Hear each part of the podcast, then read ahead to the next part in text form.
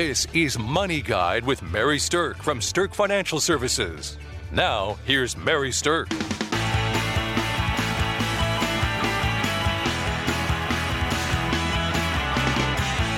Welcome to Money Guide with Mary Sterk, and today we're talking about a topic called the Family Love Letter. Julie Chadwick, uh, financial planner with Sterk Financial, is here with me today, and we're going to dive into this. It's a unique spin on making sure that you're preparing your family and your estate with a lot of love. And I think it's a really fun topic. Right. It should be interesting. A lot of good topics. All right. So let's go ahead and dive into this. Here's the reason that you hear us talking about this quite frequently. Statistics show that seventy percent of Americans do not have an estate plan in place. Now, that's a shocking number. I know that we've probably done at least three or four shows about this particular topic over time, but still seventy percent of you listeners probably haven't taken the time to make sure that your estate plan is in place. And so the reason that we want to do that and, and, and prioritize that when we're talking about things is because your estate plan is really not about dying. And it's not about the avoidance of a death tax. Your estate plan is really a legacy for those who are still living. Right. It's to protect the family that's still going on. Right. After you're gone. So, you know, they say a lot of money decisions are made either by greed or love. And so I think that this one called the Family Love Letter is probably not prompted so much by greed, prompted right. by love. But the the thing about it is that it's connected heavily to your assets. So sometimes people start to think it's more about greed or about things that they don't really want to focus on. But I'm going to challenge your thinking to start looking at your estate planning as an act of love or as a gift that you're giving to the family that you're leaving behind. And as such, there are a number of different things that are important to be thinking about as part of that gift. Okay, so you might be wondering why we're calling this the Family Love Letter. And the reason that we're calling it that is because there is a company that actually partnered with an estate planning firm and created a document that's called the Family Love Letter. Mm-hmm. And this has a lot of the different things in it that we've talked about, and we're going to kind of go into the different sections of this document. But I do want to say we have about ten copies of this available.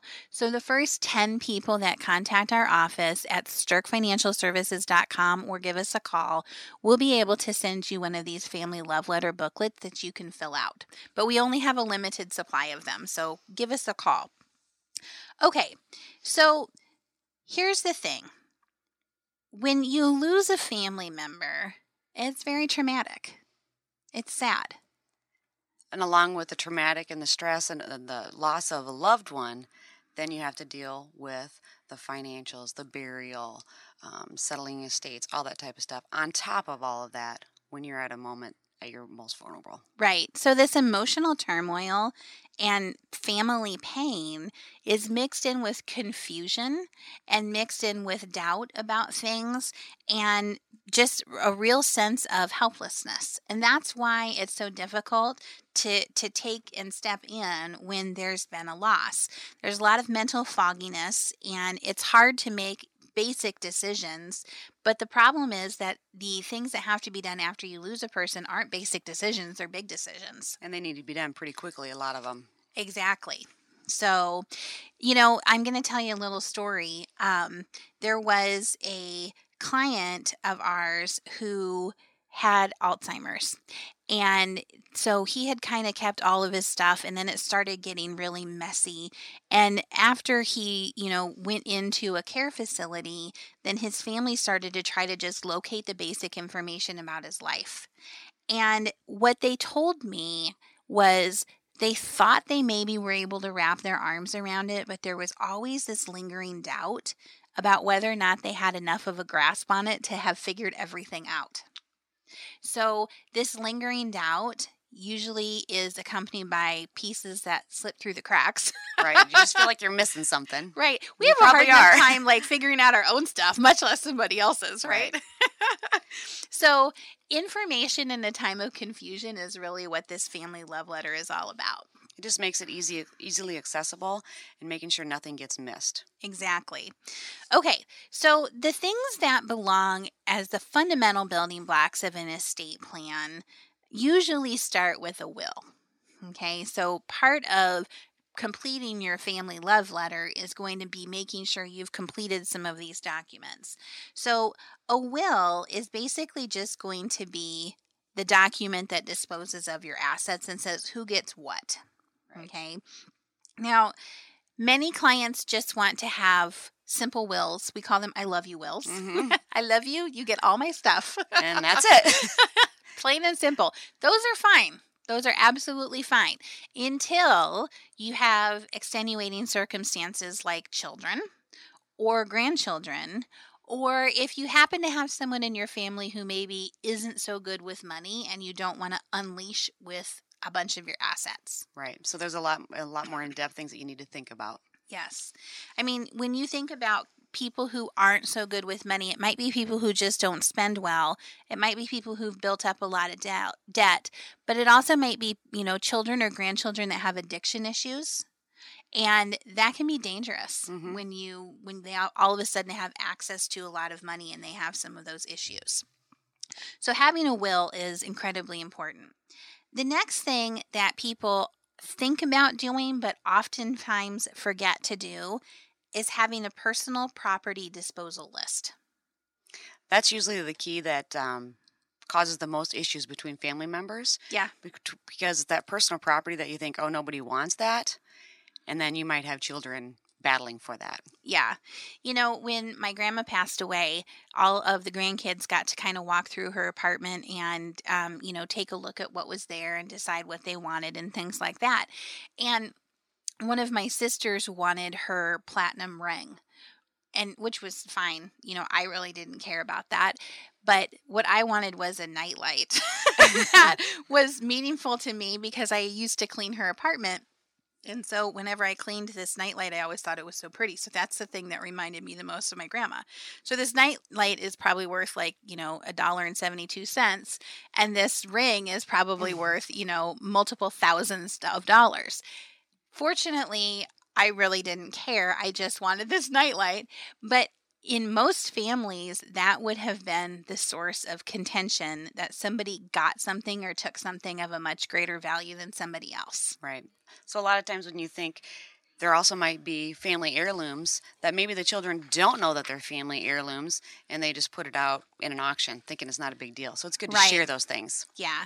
And so having that personal property disposal list, the things that matter the most, making sure you highlight what they are, maybe even tell a little story about them and then who you want them to go to is going to be really important. Right. If you can express your wishes ahead of time like that, it wards off some of the family issues right. that happen. If the decision's already made, it's just a it. Yes. Okay. The next thing is having proper beneficiary designations. So this is one of the most common mistakes in estate planning is naming the wrong beneficiaries on life insurance and retirement funds. Matter of fact, I recently heard a story about a person whose aunt had passed away. She was in her fifties, and she had taken out a life insurance policy over twenty-five years ago. And she named her parents as the beneficiaries. She named her parents. Now think about that. She was in her fifties, and her parents would have been in their eighties. The only problem with this was she had named her dad, and he actually passed away many years ago.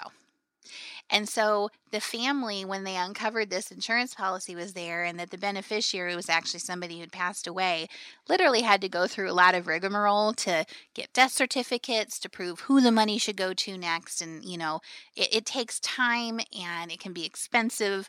And so it could all be solved with just making sure that you update your beneficiary designations once in a while. Right. A lot of times divorces come into play.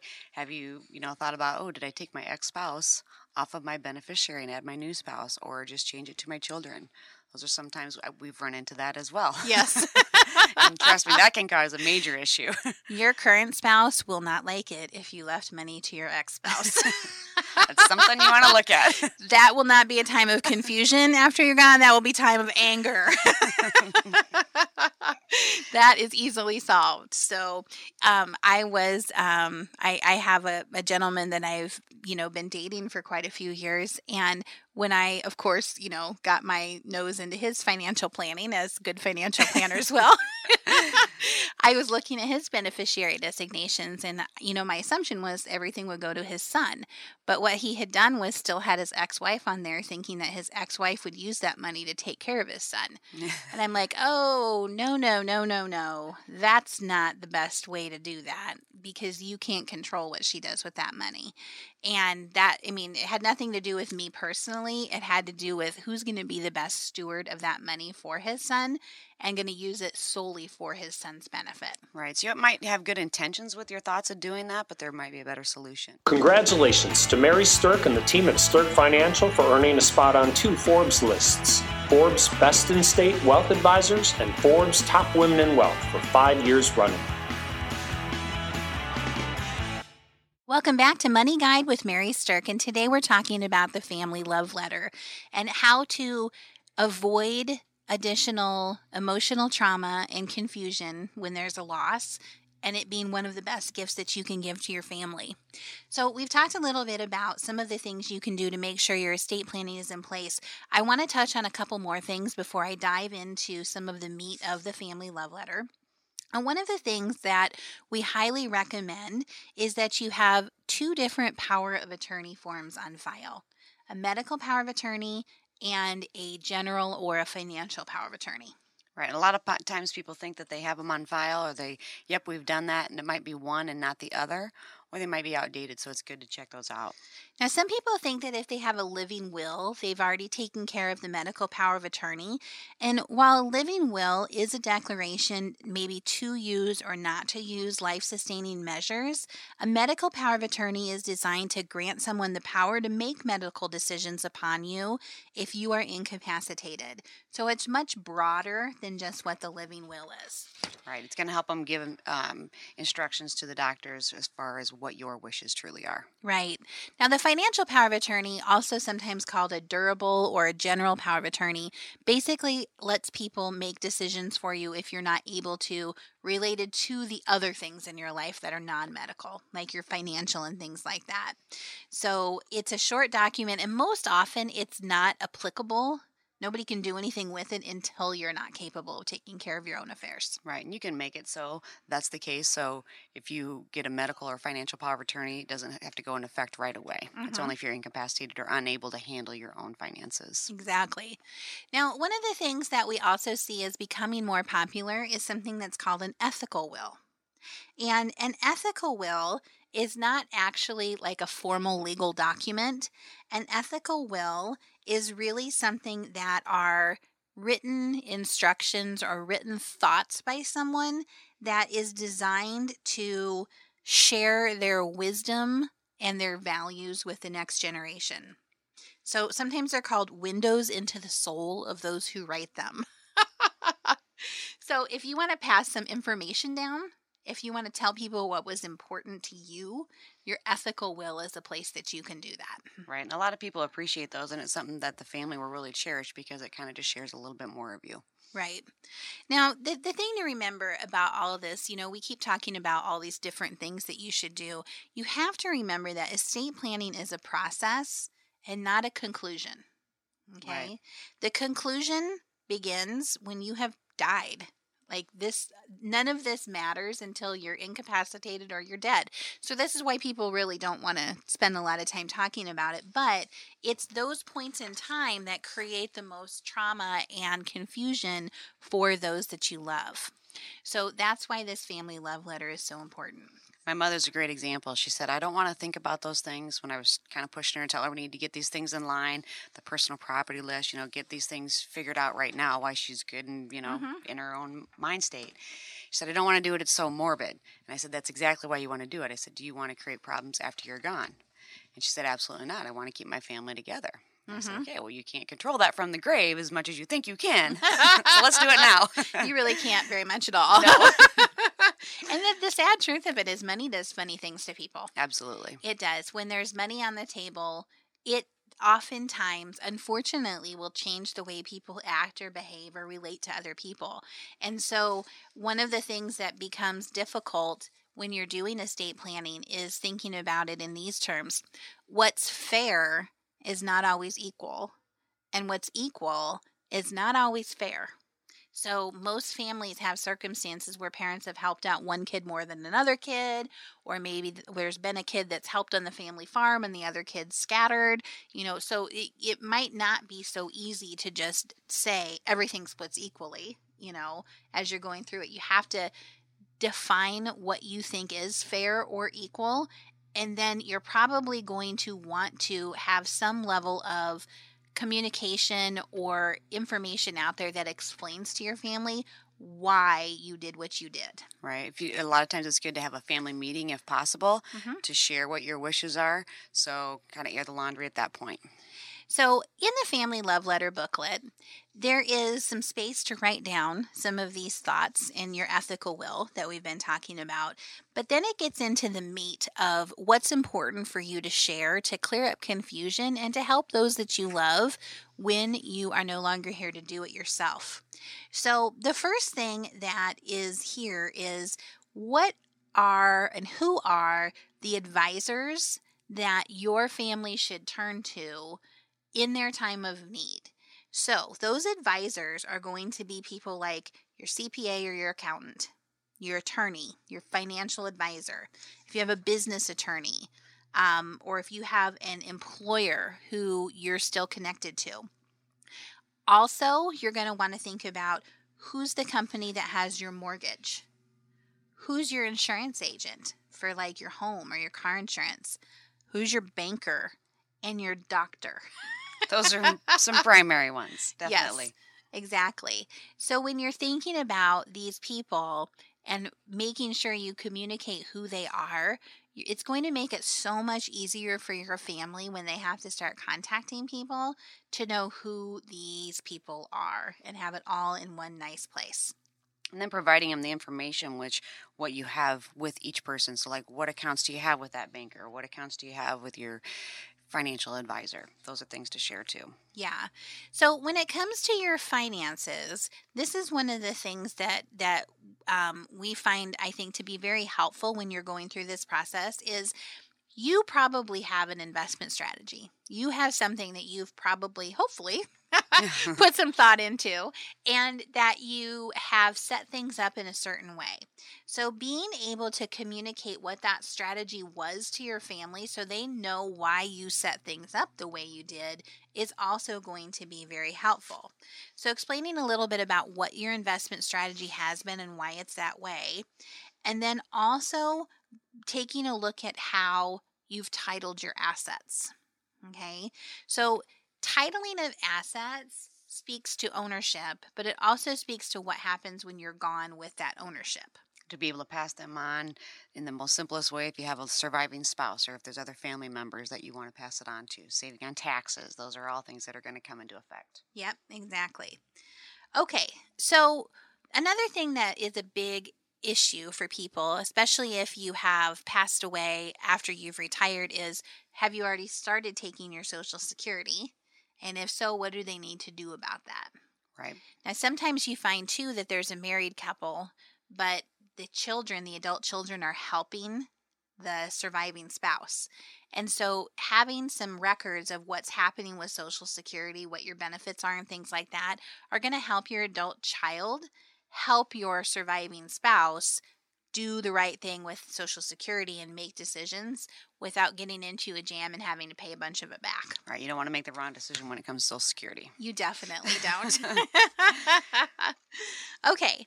So then another thing is when it comes to your finances is just having records of where everything is. Now, some people have all of their accounts consolidated in one financial advisor's office. That's how a lot of our clients are.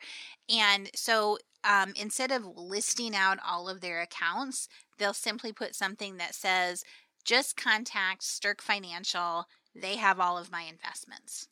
And that can make it very simple. Right, because your financial advisor in, in their office, they're going to know exactly what needs to be done to process name changes, beneficiary changes, changing of accounts to the spouse. So all yep. those things can take that right off your plate by contacting the advisor. Exactly.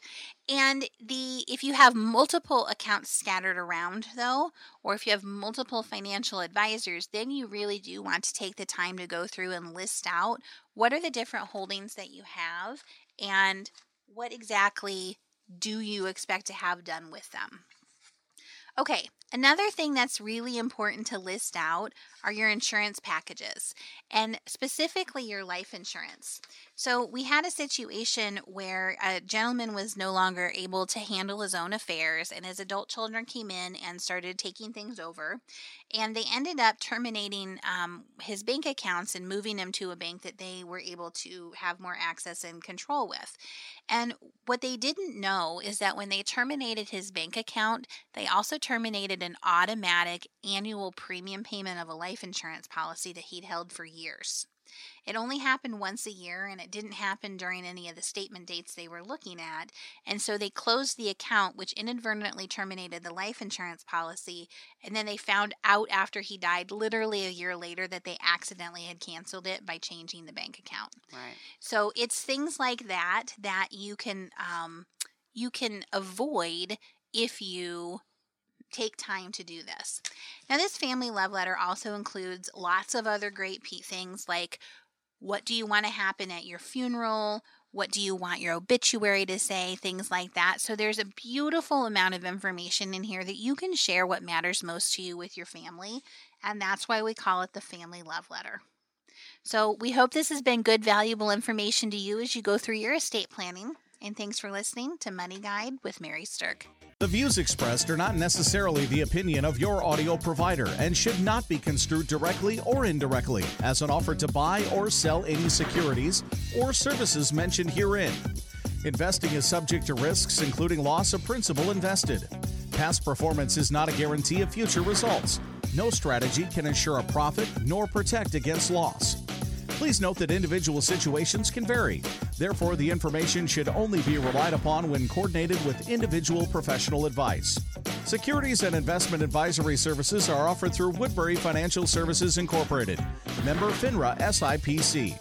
Insurance offered through Sterk Financial Services, which is not affiliated with Woodbury Financial Services Incorporated.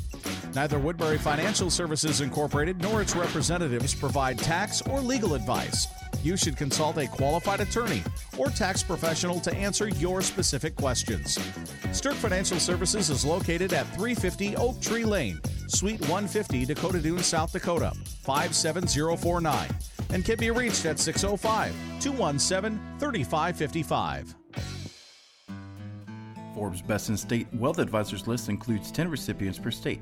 The award is based on qualitative and quantitative data, rating thousands of wealth advisors with a minimum of seven years of experience and weighing factors like revenue trends, assets under management, compliance records, industry experience, and best practices. The award is not based on portfolio performance or client reviews. There is no fee in exchange for rankings. Third-party rankings and recognitions are no guarantee of future investment success and do not ensure that a client or prospective client will experience a higher level of performance or results. These ratings should not be construed as an endorsement of the advisor by any client, nor are they representative of any one client's evaluation.